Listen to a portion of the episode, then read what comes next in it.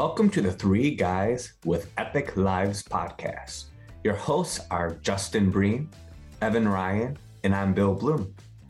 This show is for high level entrepreneurs and for those who want to learn to live their most epic lives. Please subscribe to our podcast and tune in every Tuesday for more incredible conversations about living epic lives because we could all do that. Make sure you subscribe to the channel and thank you so much for being part of the show. Welcome back to Three Guys with Epic Lives. We have a fun show stored for you today. We're going to be talking about longevity and how we can extend our lives, live longer, live happier, live prosper. Um, there's been a lot of things coming down in some of the groups that we're a part of, like Strategic Coach and Abundance 360, and with um, you know people like Peter Diamandis and David Sinclair, and there's just so many innovations right now. And I wanted to open up the floor to Justin and Evan because I know they're very, very well versed in this. And um, gentlemen, what do you think about longevity and us living longer? I think that there's probably going to be a lot of regulatory pressure, actually, because I think that a lot of people are going to be deeply unhappy that they have to live longer. I think it's going to be more challenging. I think it's going to be more challenging than people think to get it off the ground and get it into people's hands because I think that it's not going to be popular among a lot of people and it's going to be the source of great great um, like inequality. In that what if when you got to 65 and you were in like kind of the best business shape of your life what if you didn't slow down but you had the body of a 40 year old and you got an extra 40 years worth of business at that top level? I think it's going to be really challenging for for a lot of people. The flip side of that is, what if you're at 65, you've been desperate to retire, or if you're 65 and and you aren't in the best career business shape of your life, and now you're going to live so long that you have to continue to work longer, but you're miserable. Are those choices? Open-ended question. Is what a choice? Well, the person who's 65 and miserable and they have to continue to work. I, I think, okay, you've had 65 years on the planet. How come you didn't change anything or why are you still doing that? It just whenever I hear stuff like that, my empathy level is kind of like, okay, why didn't you change something? Why didn't you go out and do something? Yeah. I've just heard so many financial stories throughout the years. It's just and yeah, I, not, I get what you're saying. I totally. I'm not saying I'm sympathetic it. to it. Yeah, um, because I think that everybody should be an active participant in their lives. Yeah. But um, I think that it will be a deeply unpopular. It will be. It might be called "quote unquote" unfair, especially if it goes as all exponential technologies do, which is it's very expensive at first, and then over the course of thirty or forty years, it demonetizes. But it's very, very, very expensive at first. Um,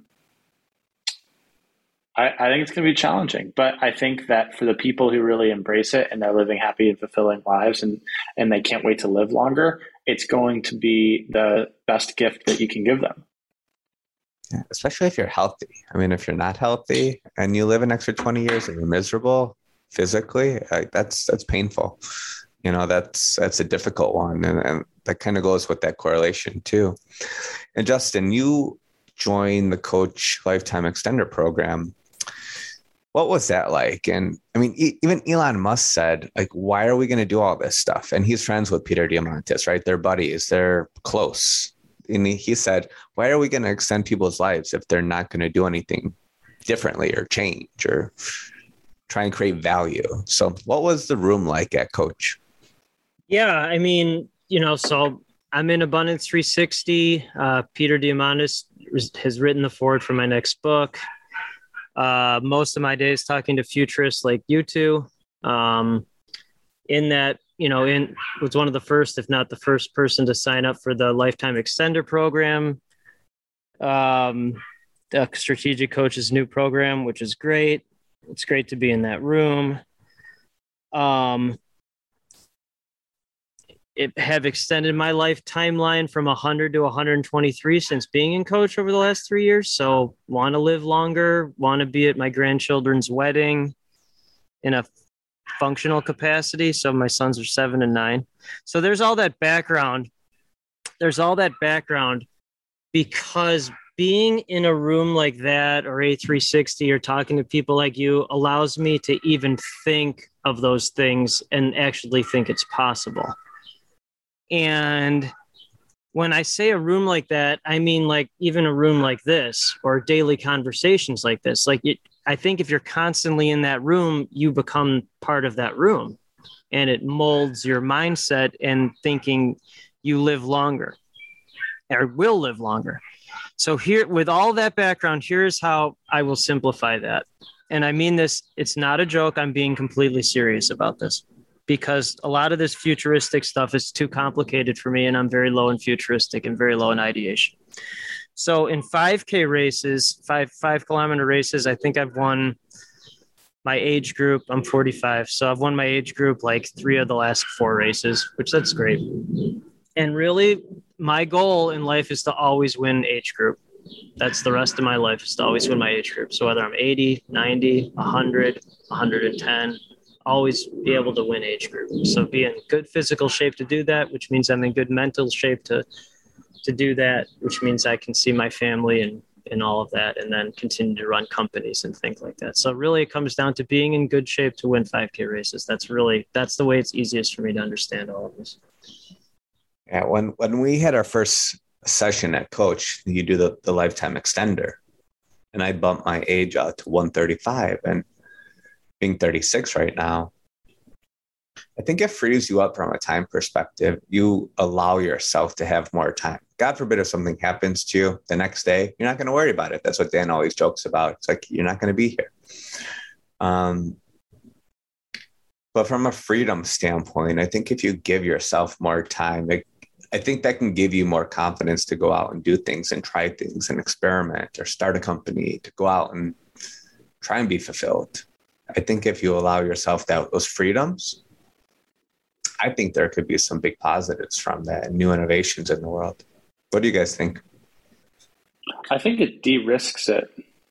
Mm. Because you have more time, and, and if it all goes to hell in a handbasket, you can always just do it again. Great point. Um, like, I think if if you thought that you were going to live forever, then if one of two things would happen you would either become so complacent because you will always have time that nothing will ever get done, or you will become so much more aggressive than you would have before with your decision making and with the things that you take on because you know that A, failure is an option, and B, it's not fatal. Well, that's a good point, Evan. Um, um, so you're are you still 27? Are you 27? Okay. And Bill, you're still 36? All day today. Yep. Oh, that's interesting. And I'm 45. So there's a nine year, there's a nine year gap between each of us. That's interesting. Um, and then I would say to, uh, to go on another nine years, I'd say the overwhelming majority of folks in lifetime extender are over 54, 54 over, if not 60 or over.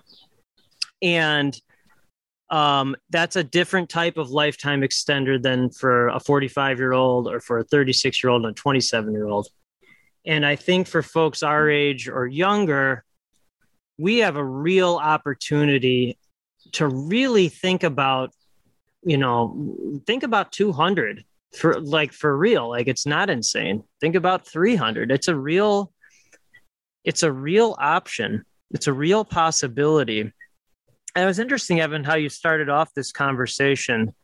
Um, re- and I think it's a fair point for uh, a lot, a large portion of society where it could be a huge negative. I think for people within in our positions with our our mindsets and the possibilities in front of us, because we play the long game with other folks that play the long game, it's really exciting. Actually, I'm actually really excited. Um, really excited about it because it's like this endless amount of abundance with people who also think there's an endless amount of abundance with the medical technology that sounds like it will catch up to that mindset, if not surpass it, and allow us to really to really do that. Um, and by the way, I'm married to a doctor, pediatrician, who is like, prove this to me. This none of this has any proof, so prove it to me. Which I'm that's fine. I'm glad I'm glad she's like that because that's called reality. I like I like reality too. It's not reality. there's you know there's no foundation, but but it's good to know that stuff like this is even possible. It's doable, and that I do think a lot of it is coming, if not already here. Yeah, I'm super excited about it. The David Sinclair lifespan book. Half of the stuff in there I couldn't understand because there are medical terms, things like that. But such a great book. I think it's just promising. I think if you know that you, you could have a bigger and better future and a longer future, I'm excited about what's going to come down the pipeline whenever it does. It could be. What does your years, wife think years. about it, Bill? What is your because your wife's a realist like mine is. Yeah, she is. She definitely is. Um, and her dad was like the head surgeon, Ah, right. ER surgeon in a hospital in Buenos Aires, Hmm. and her mom was a pharmacist, so she Oh, grew up in a medical household. Um, Wow. um, I think that she's open to the idea of it all, just because medicine has just transformed our lives so much over the past 50, 100 years. It has. It, it just has. We have lived longer because of it. So, in my mind, and this is not reality, this is just how I think, is like there's no reason why it can't help us live longer lives and be healthier. But you still have to eat well. You still have to exercise. You can't skimp out on those things. You can't go eat a donut every day and expect to live to 150. Mhm. So it, it it just doesn't work like that. It, it's, I think a lot of people will think that's what will happen, and that's not going to be the case. No, I think that's what I said. Disappointing. if I can win the 5K age group, that's my point. That means I'm eating right, and that's what I, that's that's what I mean. But that's one literally the simplest goal imaginable. But that means everything else is on track. That's that's why it's easier for me to do it that way. Yeah, I think it makes it. I think the idea that this technology could come online in the next. I, I'm a little less optimistic about the timeline that the technology will come online. I'm more optimistic about the time about the timeline that it'll come out of the lab. Um, but I really think that the, we're going to see some strong regulatory issues and regulatory pressures because ultimately, when when you think about the way that nation states were create were set up um, over the last hundred years from like kind of a demographic and societal level, um, they were not set up to to have people living as long as they are currently. So one of two things I think will have to change. Either the way that they're set up will have to be different and people will need to live longer and work more. They'll have to live longer and contribute more. Or they will have to not be kind of uh, dependent on the state. Whereas if you have somebody who's, um, say, 115 years old, but they've been dependent on the state for 25 years, that's going to be a real problem. It's actually longer than that. in your 60s, you have Social Security, Medicare at 65 here. So you're almost doubling. I mean, you're about 80% increasing, and, and the system's already broke. I think it's 72 Mhm. cents or 70 something cents on every tax dollar goes towards the entitlement program. So it's not going to work from a financial standpoint. Taxes would probably have to change. Yeah, I think it's going to be it's going to be a real challenge, but I think that the import the importance of sleep, getting your mind right, and exercise and in a proper diet is, and then the fifth thing would be a life that you find interesting. Mm-hmm. Um, is more important than ever before just to give yourself the possibility that you might be able to capitalize on some of this technology down the road.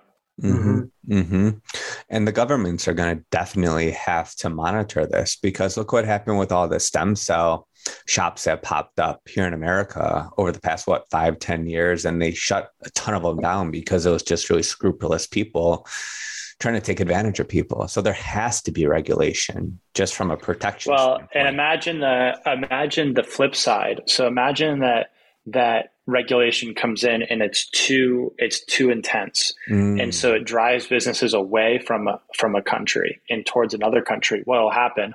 Well, all the top talent, who's the same people that want to live the longest, they're going to flee that country as well. So you're going to have a compounding effect there where not only are you losing the top talent that you would have lost, but you're losing them earlier than you would have lost them.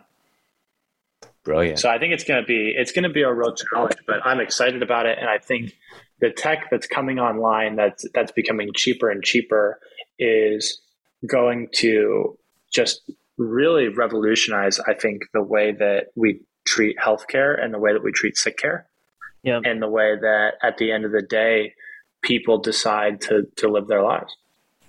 Bill, you you know you the other podcast you do is R E T I R E as you desire. I don't like to even say that word, but are you seeing from that perspective that people want to R word later, that they're thinking about doing that much later in life now? Or um, are they sharing some of the concerns that we're talking about on this on this podcast? So I'll say retire as you desire. It's a great podcast. We just hit our 100th uh, episode with Dan Sullivan uh, a couple weeks ago. So please check that out. Both of these two great gentlemen have been on the show. Um, Evan will be on again soon. Justin's been on multiple times. So check out the other podcasts. But people base their age on when their parents died that's like the number one factor that I've seen because I've talked to people since 2008 about this. If their parents died at 60, they think they're going to die at 60. Um, if their parents died around 80, when you ask them about that, they think, you know what, I'll probably live to about, about 80, 82 ish. And they don't plan for 100. I tell people you need to look at to live to at least 100 comfortably. It's different for everyone. But I think people are understanding that they need enjoyment in their lives because when you retire, you're on the vacation mode. When you first, it's like three months, six months, a year it lasts. It typically doesn't last more than a year. When you can wake up whenever you want, go to bed whenever you want. But that gets old because you have no structure, no routine. And then you go into the next phase where oh shit, I need a routine. I need to get my stuff together. What does that look like? So you're lost. And who knows how long that lasts for? People could pass away during that time because they have no functionality with the world because they're not talking to the people from work. They're not going to the office. That's when I see people get part time jobs just to have some functionality in their life. And then really during the next phase after that is people find that vision of the things that they really want to do with their time. It could be grandkids, could be golfing, could be knitting, could be gardening, it could be whatever, traveling. Uh, but it's difficult. And people really don't find pleasure in retirement until they know what they want to do with their time. And there's different phases. It's difficult. It's a learning process. And to add on to this, and I'll I'll I'll be brief about this. Brevity is good. If a husband and wife retire together, it's a whole new learning experience for two people. That's difficult, really difficult. When you have one spouse retire before the other, that's a more formidable way to kind of ease your your family life into that new transition. So I've seen a lot of different things happen over the years. I have no plans to R word, and uh, my wife cannot wait to R word. Cannot, she can't wait, and uh, and it's and it'll be fun because then she she just she just wants to hang out with the kids, probably our grandkids. We don't we don't have grandkids yet, obviously, but like she's already got she's a planner, a lister, all you know, someone with like a giant list. She's one of those people, and so she can't wait for that. Whereas I think Evan, what you said about finding a life that you find interesting. A life that's interesting for me is not our worrying, and it's like having these, it's these type of conversations and continuing to create cooler and cooler things. Yeah. But if you think about this, like Dan Sullivan's a master of retirement. He's retired, like he's quit doing the things he doesn't like doing. And that's what it's all about. It's just changing your mind. Justin, you're great at that too even though we, we want to quantify that R word, you've stopped doing a million things that you used to hate doing and you just do the couple things that you love doing right right very so, few you've been really great at retirement. You, uh, you've retired a lot of things in your life. I have, Evan has, we all have. Dan Sullivan's a master at that. So it's just about quantifying that word in a different way and accepting that mm. it's hmm. going to be different for everyone. It's going to be. Um, and embrace it because if you want to stop working, God bless, but you better have a freaking great idea as to what you want to do, or else you're not going to live a long life, period. Yep. So I think we're going to wrap up today's episode. Longevity, it's going to be here. And uh, I think it's going to be an interesting take over the next 10, 20, 30 years. So thank you so much for tuning in to Three Guys with Epic Lives. Please listen to every show every Tuesday and leave us a five star review. Justin, Evan, Bill signing up. Thank you so much for listening to another episode of the Three Guys with Epic Lives podcast. We are truly grateful for you listening, and please make sure you subscribe and follow the podcast on your favorite podcasting channel. Don't forget to share this episode with your friends and family all over your social media. And again, we're very grateful to have you as a listener on our show.